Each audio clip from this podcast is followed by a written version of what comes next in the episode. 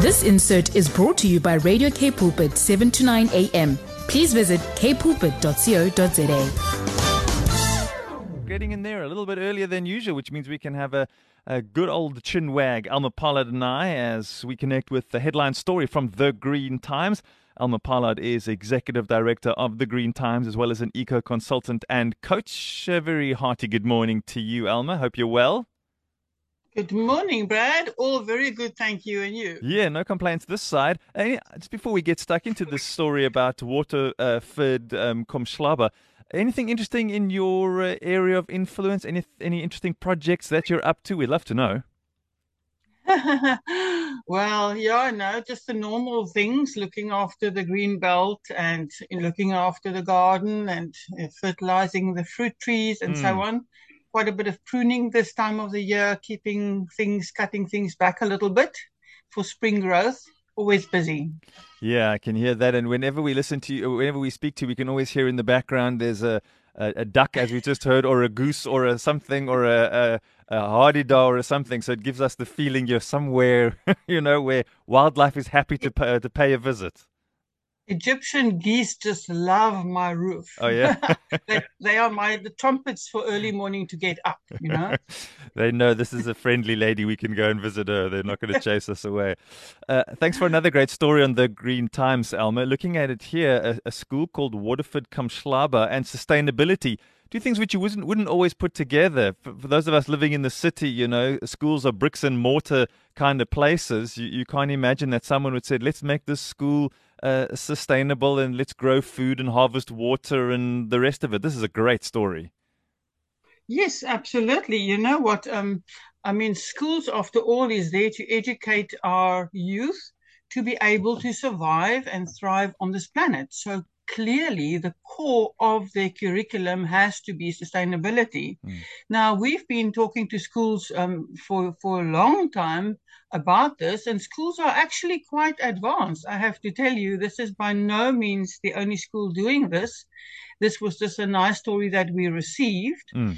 um, because um, it um, sustainability is being embedded into the entire curriculum, every single subject has to include also sustainability if the school is properly focused.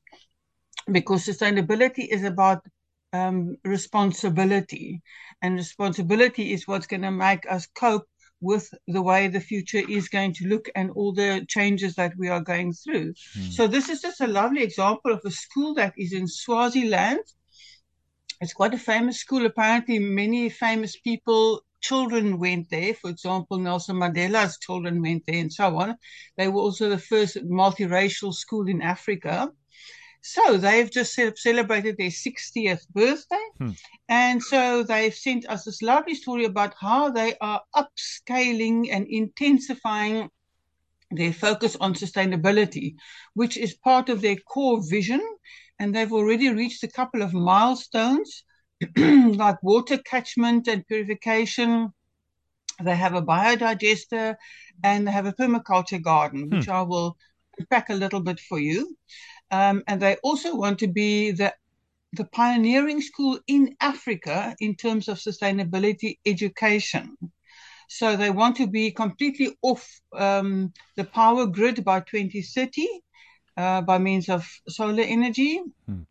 And they also want to, and they will then be carbon neutral by 2030, and they also want to be water self sustainable. Um, so, you know, they focus entirely on how to lighten their footprint uh, and, and also focus on the reaching of the sustainable development goals that every country on the planet has made to ensure that we all live in a way that everyone can survive. So mm. every country has these goals and, and Swaziland as well.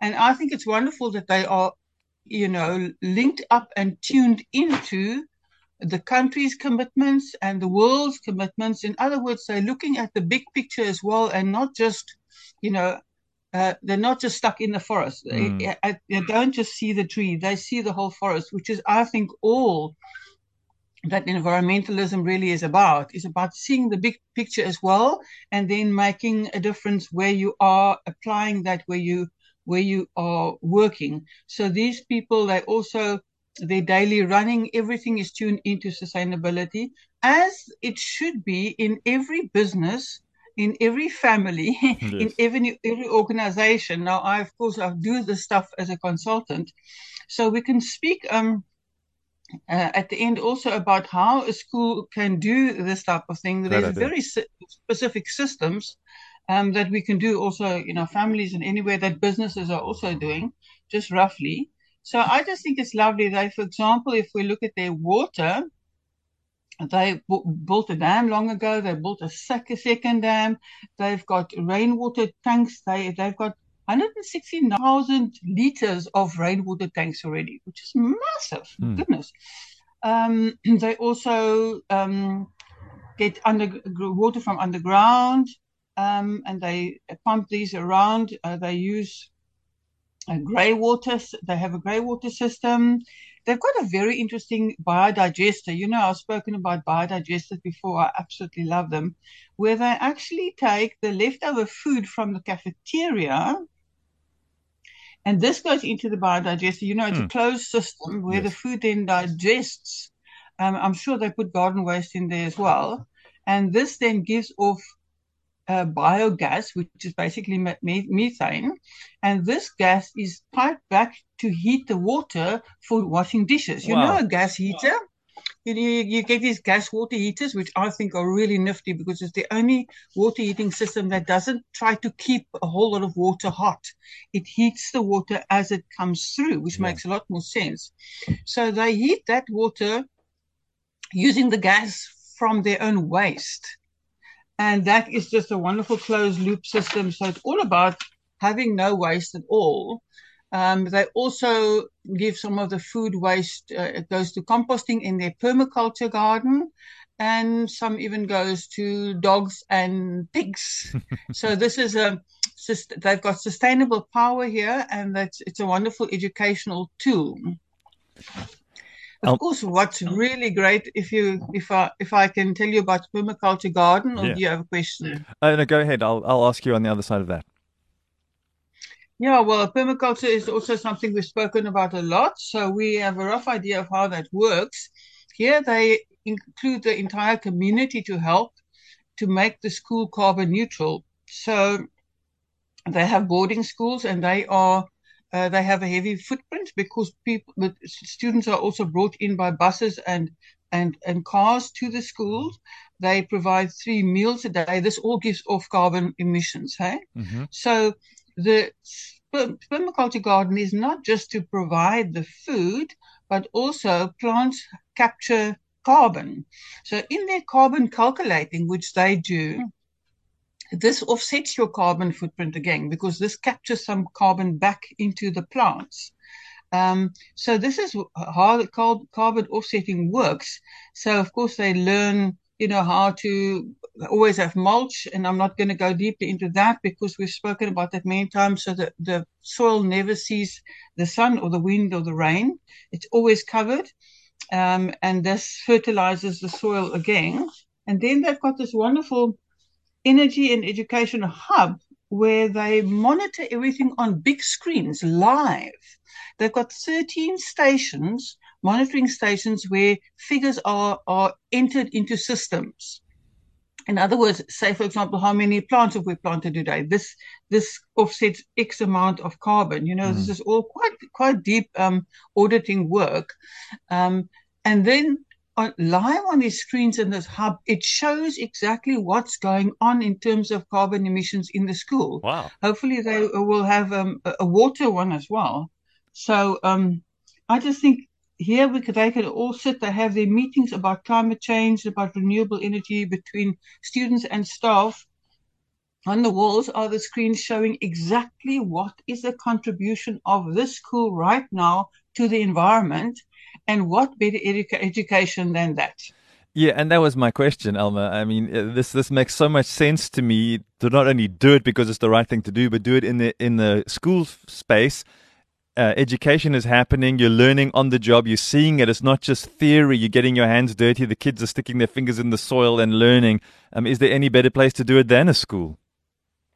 Absolutely. Now, can you imagine, especially also the, the youngsters who live there in the boarding schools and so on, they live and breathe um, carbon awareness and water awareness. In other words, environmental awareness in everything they do. They don't have to feel, oh, but it's beyond me. I can't understand all of that. They actually live it. And you can imagine what an incredible education that is. Elma, we should put down these kind of action plans in our homes and offices. It's one thing to to read about this on your website and then have them say we want to be completely off the grid uh, in terms of 100% solar by 2030.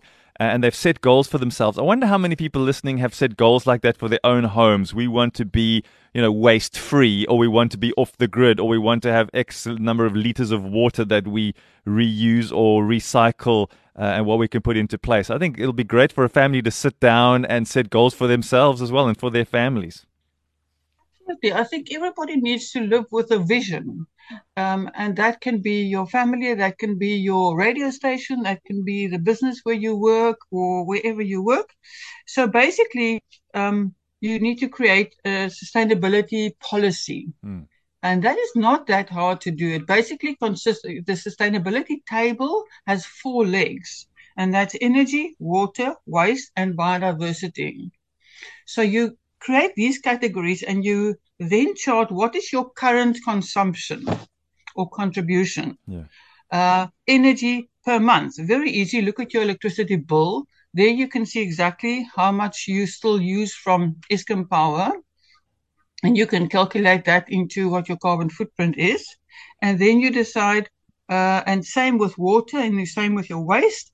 And then you can look at your biodiversity. What are, what are your contributions in your garden at the moment? How much do you encourage uh, biodiversity in your garden? In other words, what is your footprint? How do you garden? Do you use poisons?